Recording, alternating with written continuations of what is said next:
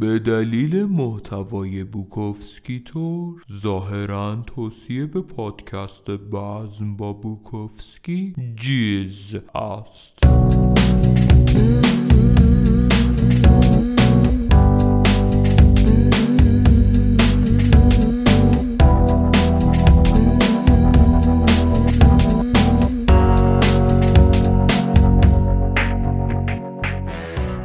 سلام پالمنترا کاستروف هستم و زنها رو ادامه میدیم.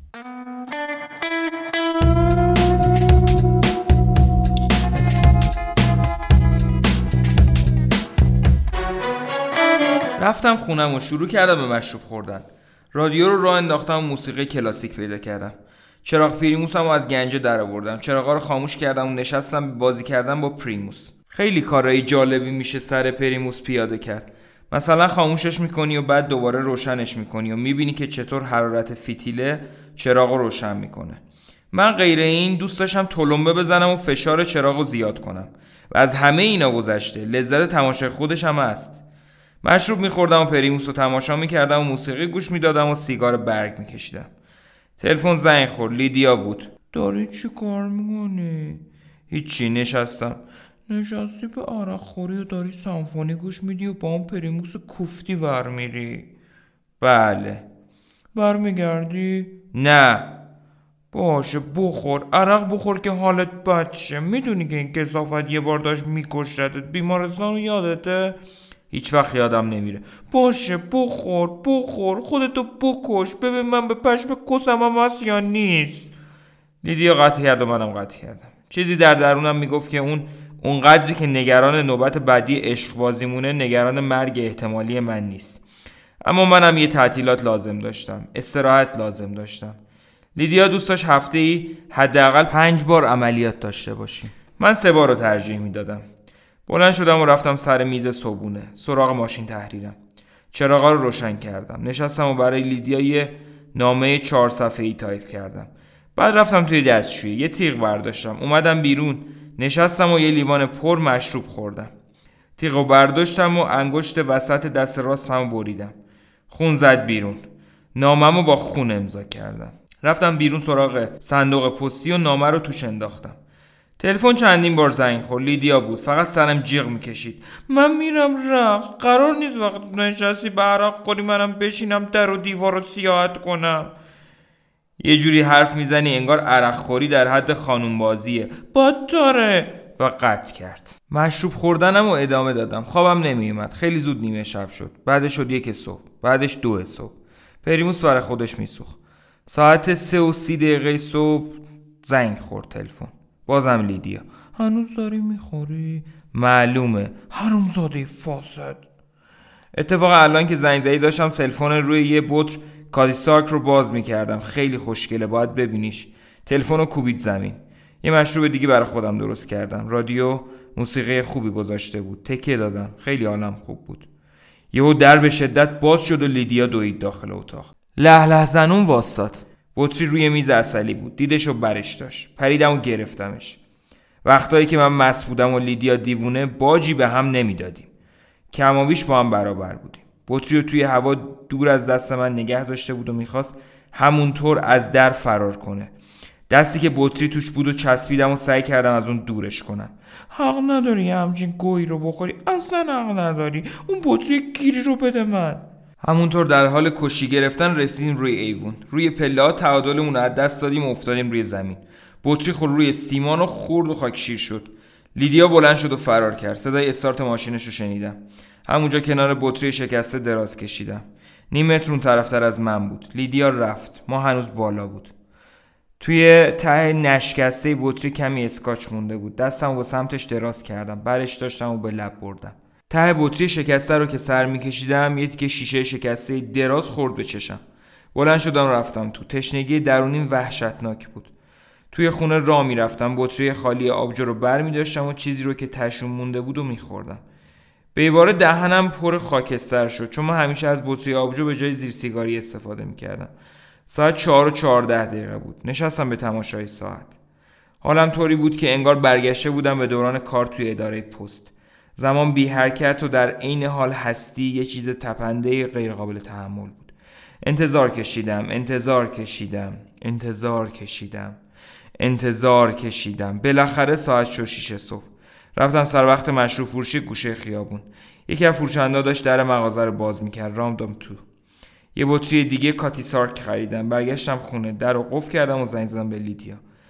الان یه بطر دیگه Cutty Sark دستمه که دارم سلفون روشو باز می‌کنم. می‌خوام بخورمش. در ضمن مشروب فروشی از الان تا 20 ساعت دیگه بازه. گوشی رو گذاشت.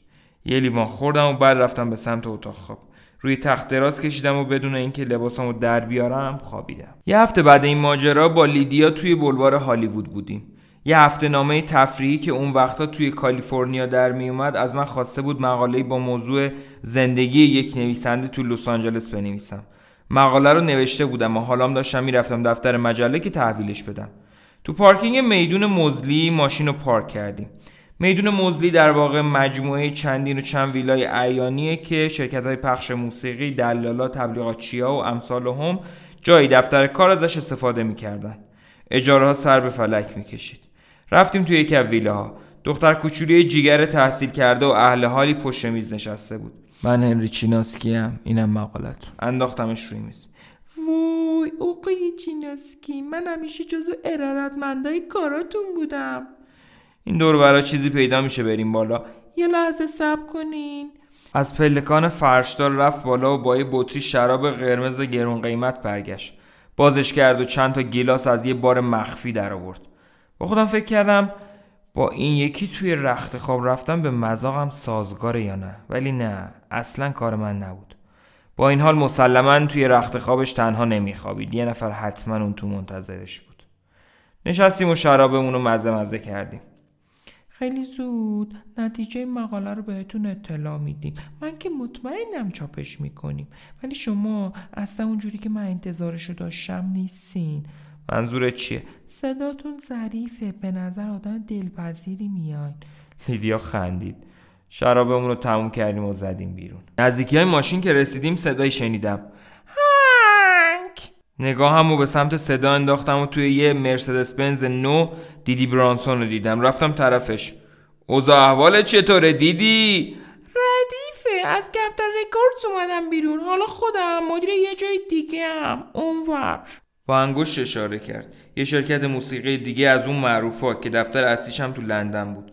اون وقتایی که هر دومون توی مجله زیرزمینی لس آنجلس ستون نویس بودیم دیدی عادت داشت با دوست پسرش بیان خونه ای من. گفتم یا خدا پس حال و روزت ردیفه.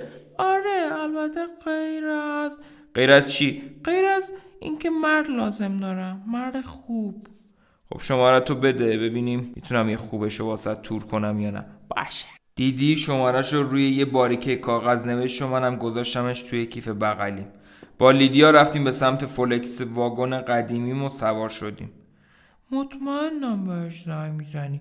بالاخره این شماره ها رو می‌گیری. ماشین رو روشن کردم و برگشتم توی بلوار هالیوود این شماره رو می‌گیری. حالا ببین من می‌دونم بالاخره این شماره بی مصرف نمیمونه. ده کم کس بگو دیگه. ظاهرا که شب بد دیگه تو را بود.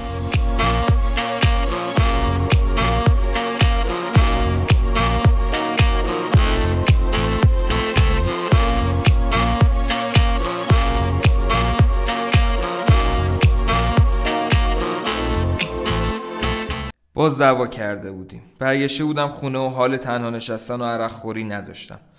از دوانی شبانه فصل درو داشت برگزار می شد یه بطر برداشتم و رفتم میدون اسب دوانی زود رسیدم و تمام فرمان پر کردم. وقتی اولین دور مسابقه شروع شد به نحو عجیب و غریبی بطری نصف شده بود. نه که با قهوه داغ مخلوطش می‌کردم راحت می‌رفت پایین.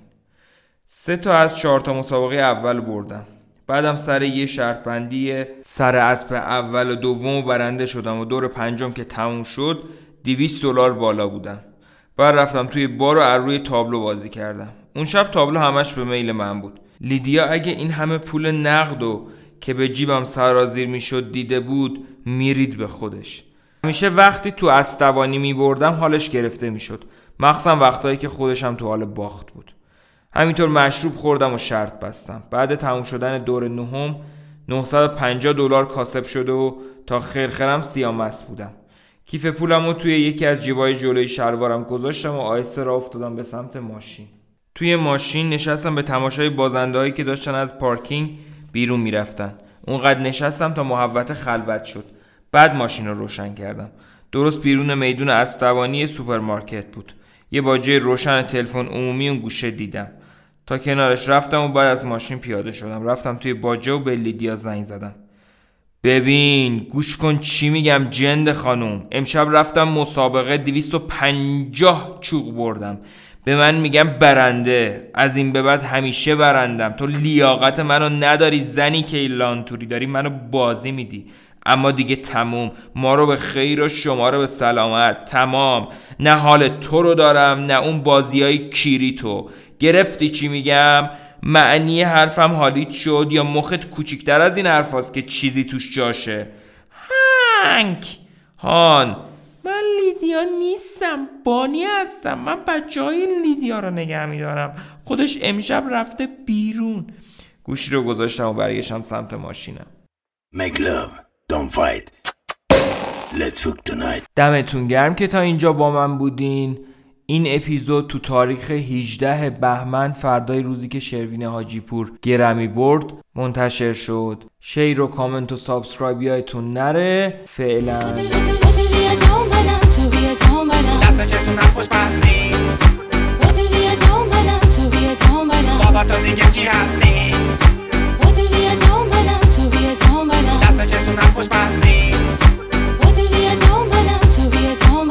تو دیگه کی هستی؟